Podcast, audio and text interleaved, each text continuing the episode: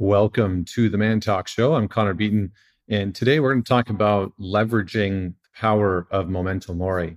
And really, we're going to have a bit of a conversation about death, um, which is maybe not uh, the most exciting thing for some of us.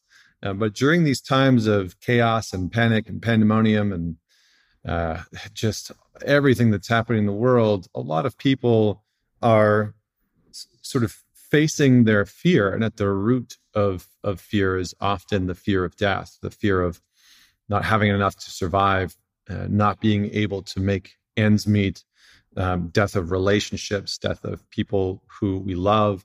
And many, many people are sort of meeting this, this fear the way that life used to look, right? Death of the freedoms that we used to take for granted, uh, the death of the routines and rituals of going out into social settings, many people are grieving forms of death, but maybe not calling it that, right? Forms of uh, grieving a, a, death of um, a work that they used to go into, a job or a company that they used to go into. So there's many different forms of death that people have been experiencing. And whenever we experience major transitions like this, we experience deaths of certain things, right? Death of routines, death of structure in our life, uh, the death of how things used to look, used to feel, um, and for some of us, we are meeting death in a much more direct way. We are, um, you know, having family members pass away and not being able to go and be with them in their final hours uh, due to the the pandemic. And so there's a there's a lot that has coming up around this concept, and I've been seeing it enter into many people's lives, businesses collapsing, careers ending, relationships uh, ending, and so there's a, there's a, a lot of a lot of this transpiring. So I want to talk about this. So Mo- memento mori is a very interesting concept. You may have seen it popularized uh, by people like Ryan Holiday uh, with the Daily Stoic. Um, but I'm just going to break down what it is, and I'm going to uh, give you a little bit of a history around it. And then I'm going to talk about, I'm going to read you a poem by Edmund Vance Cook, well, which is very, I think, very profound and can give some insight into how we can start to contemplate and meet death in our daily life as a means of expanding how we live uh, as as men, how we live as human beings on this planet. And so, so what is memento mori? Well, memento mori really means um, uh, memento is like a remembrance, and mori is death. And so there's a couple different iterations of this but in simple terms, it's remember death or remember that you will die. It's the remembrance that this life form that you are in is finite and that that this remembrance of the ignorance of it the ignoring of it um, is often a, a, a sort of placating our fear right it's playing to our fear and allowing us to look away from some of the harder parts of life and many people that have a uh, a sort of not unhealthy but a, a, struggle with change and transition what is underneath that is often a, a deep fear of death in the unconscious that they don't want to face transition and change because they want things to stay the same. Because when when we have to really come to grips with the fact that some change and transition is completely out of our control that we have literally no no influence over that change or that transition whatsoever, we are met with the stark realization that there that there is a, a sort of force uh, in the universe that is is always there, and that force is that force is death. That force force is the the end of things, and so. Um, so the philosophers, so the, the, the memento mori started really in the the classic antiquity, and the philosopher Democritus uh, train himself by going into solitude in extreme forms, frequenting tombs and graveyards. Uh, and so it played a big role in, in Stoics. So the Stoics of classic antiquity were particularly uh, prominent in their use of this discipline. And uh, in Seneca's letters, uh, many of them are full of reminders and um, sort of urging to meditate on death. And the, the, even the Stoic Epictetus told his students that when kissing their child, brother, or friend, they should remind themselves that they are mortal, curbing their pleasure, as do, quote, those who stand behind men in their triumphs and remind them that they are mortal. So the Stoics believe that that we could humble ourselves, that we could sort of curb our ego and nourish ourselves, like really um, come into a deeper contact with reality, with life, with with the fullness of the experience that we are having right now by reminding ourselves as often as possible when we hold our child that that this is going to be finite that they're not going to be in this position forever that when we connect with our partner or our loved ones or you know we we have that really important business meeting that these things are are finite that they're not going to come again and that we can sort of experience a deeper quality of meaning within those moments simply because we remind ourselves that they are finite. And it's in those moments where we we sort of uh, in the words of of David Whyte um, he says beauty is the harvest of presence.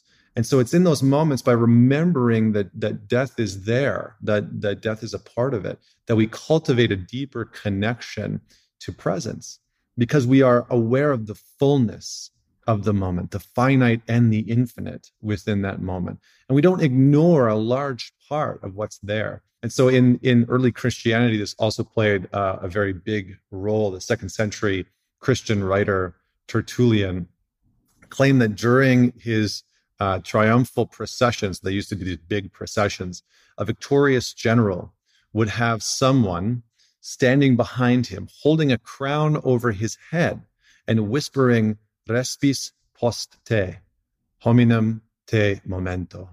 Look after you to the time after your death, and remember you're only a man. Throughout these experiences, and in modern times, this has become a, a sort of like a standard trope, right? Like we we talk about memento, uh, memento mori sometimes, or we talk about death being there, but we've sort of stripped mind in our modern culture death out of our out of our societies, right? when, when people are ill, uh, they often feel ashamed and don't want their family members to see them. Right? We we go through these very interesting experiences where in ancient cultures, death was very much a part of our life, and even in Eastern cultures, still.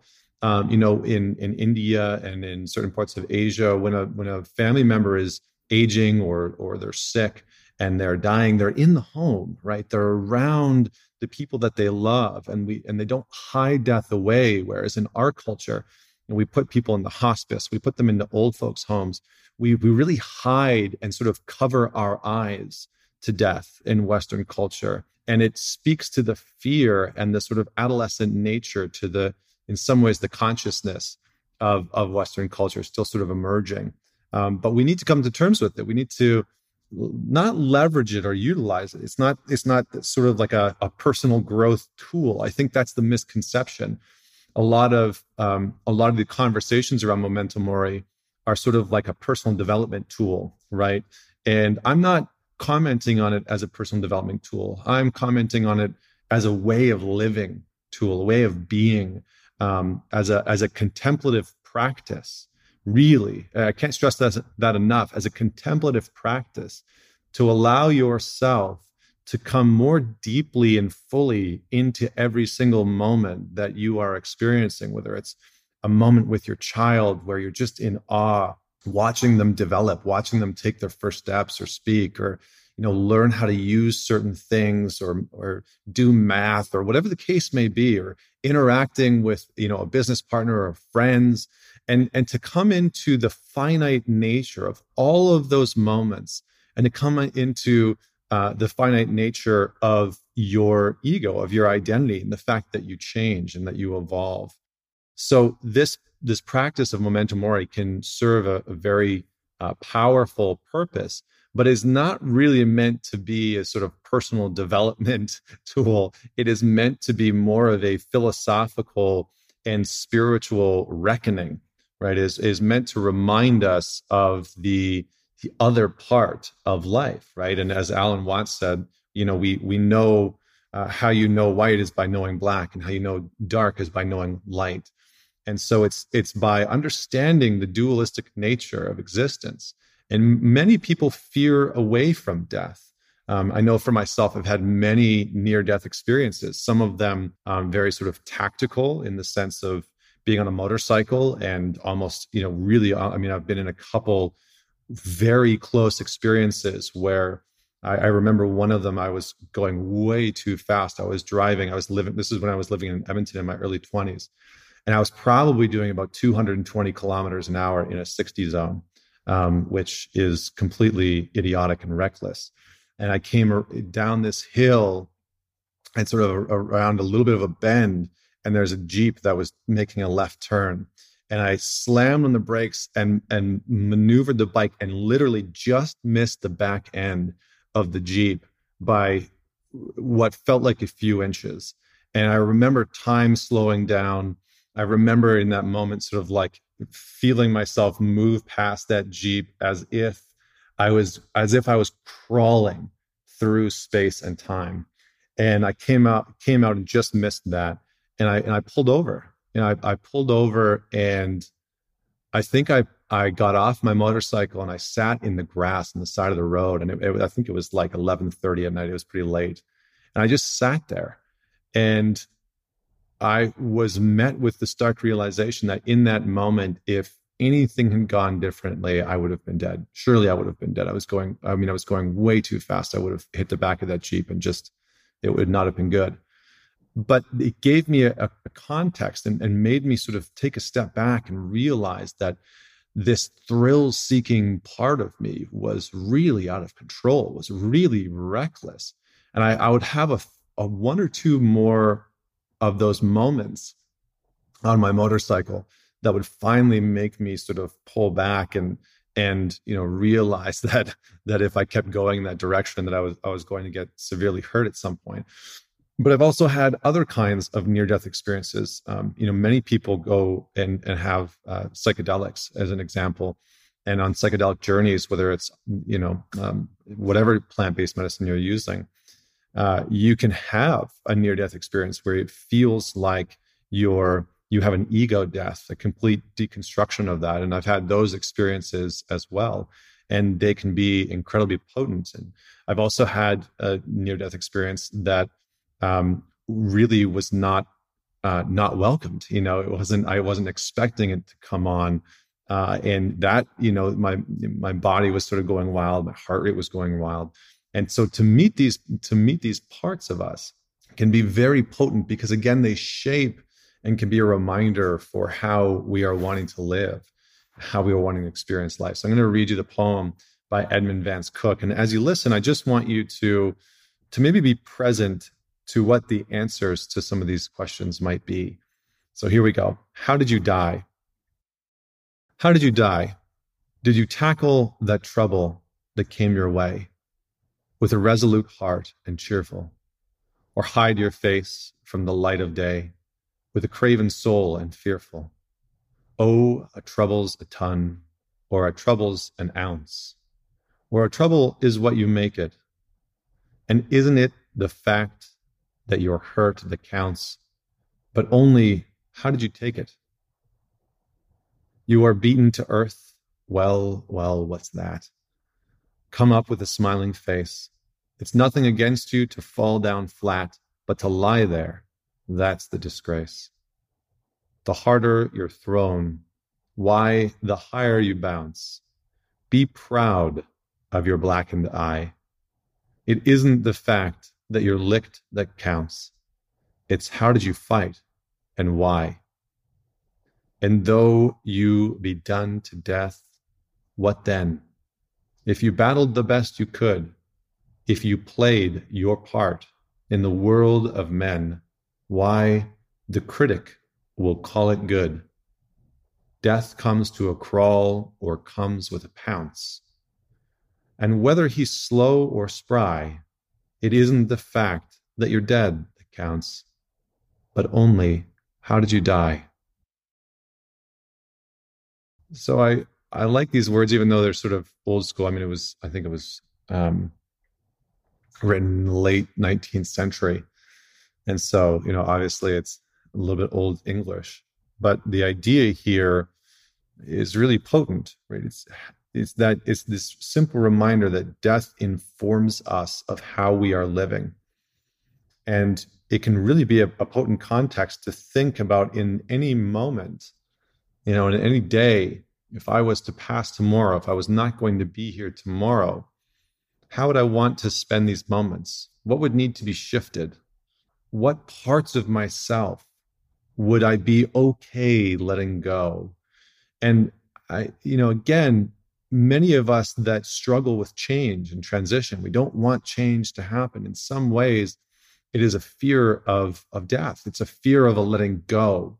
It's a fear of things looking differently and us not knowing what is to come. There's a great quote by Anthony DeMello, who is just an incredible. Uh, he, he's a Jesuit priest, and I've referenced him a few times on the show, and I think read one of his passages. But he says we we don't fear the unknown; we fear losing what is known. And so that's what many of us are struggling with. It's that we know what we have. We know what there is, even if it's dysfunctional, even if it's not necessarily what we want. We know what it is. We know that it's there. We know what it's like. And our mind and our body, in some ways, get conditioned to hold on to those things. And so, this practice of memento mori, this practice of being able to face these parts of ourselves in our life, uh, can be quite potent because they can make deep unconscious shifts within us and conscious shifts that help us to change and shape the way that we move through this world. And in some ways, I don't know who actually said this, and I'm, I'm I don't think I'm going to get the quote quite properly. Uh, life is a preparation for death, right? And so there's this constant letting go that we do, this constant letting go. And we let go by being so present into the moment. And so today and tomorrow and the next day, I encourage you to deepen your presence through this practice of memento mori. Really look at your life and look at what have you been clinging to, right? So these are some good questions to ask. What have I been clinging to because I've been afraid of change? What have I been clinging to because I've been afraid of change? What have I not wanted to let go of because it feels familiar. What has changed in the last several months that I've absolutely despised? that's another that's another good one. If I was to go tomorrow, what would I want to do today? Or who would I want to be today? So just some very simple things, right? Some very simple things. Notice how maybe this practice, this contemplation of death can bring you into a, a closer relationship with nature, with your loved ones, with intimacy, with your purpose, with all the aspects of your life that you're really wanting. There's a a, a great reminder, uh, a man named Francis Weller, who does a lot of work around soul. He's a depth psychologist, and he does a lot of work around initiation. He talks about the distinction between spirit and soul, and he says spirit is an enlightenment, it's an ascension, it's a it's a letting go of everything, right? It's a removal of everything. Whereas soul work is a deepening into what is. It's a going deeper into the human experience, into nature, into uh, everything that we are a part of. And so, in in some ways, this practice of facing death is a practice of coming into uh, terms with who you are and where you're at and and what parts of you uh, are are really here right now and wanting to be expressed and wanting to be seen. So we spend a lot of time in our culture really searching for light and joy and happiness and ease and comfort. Uh, and we are often disconnected from our capacity to understand darkness, to understand this mysterious part of our existence. We run from it, not to mention that this is ultimately the work that we need to do. It's why so many people are, are searching out shadow work, right? It's a big part of, of the work that I do, is because there's a lot of people that are finally coming online and, and into a conscious place where they're starting to realize that maybe the answers aren't only going to be found in positive quotes and you know neurolinguistic programming reframes right so soul work this ability to face the depths and the darkness and death is the working with the sort of material that's here and now in your life, what's already here right now, and getting more present to it, whether it's the anxiety that you might feel or some of the sadness that's coming up in your life about the loss of a job or a relationship, and being with that part and letting those aspects of you deepen you. They are an intelligence, right? Um, your, as Francis Weller says, your pain has its own intelligence. And so in coming into contact with death and coming into contact with our own pain, our own suffering, our own sadness, our own anger, we actually learn to listen to this other form of intelligence that is within us and around us. And it's such a beautiful gift. So, thank you so much for tuning in today. Uh, if you know of someone that could really, uh, that would really enjoy this conversation, please man it forward, share it with one or two people. And please head on over to whatever platform you're listening to us on, especially if you're on iTunes, and leave us a rating and review. It goes a long way. We've got some uh, great ratings that have come out. Thank you so much to Dave, who recently left a really uh, powerful review. I appreciate that. Um, okay. Until next week, this is Connor Beaton signing off.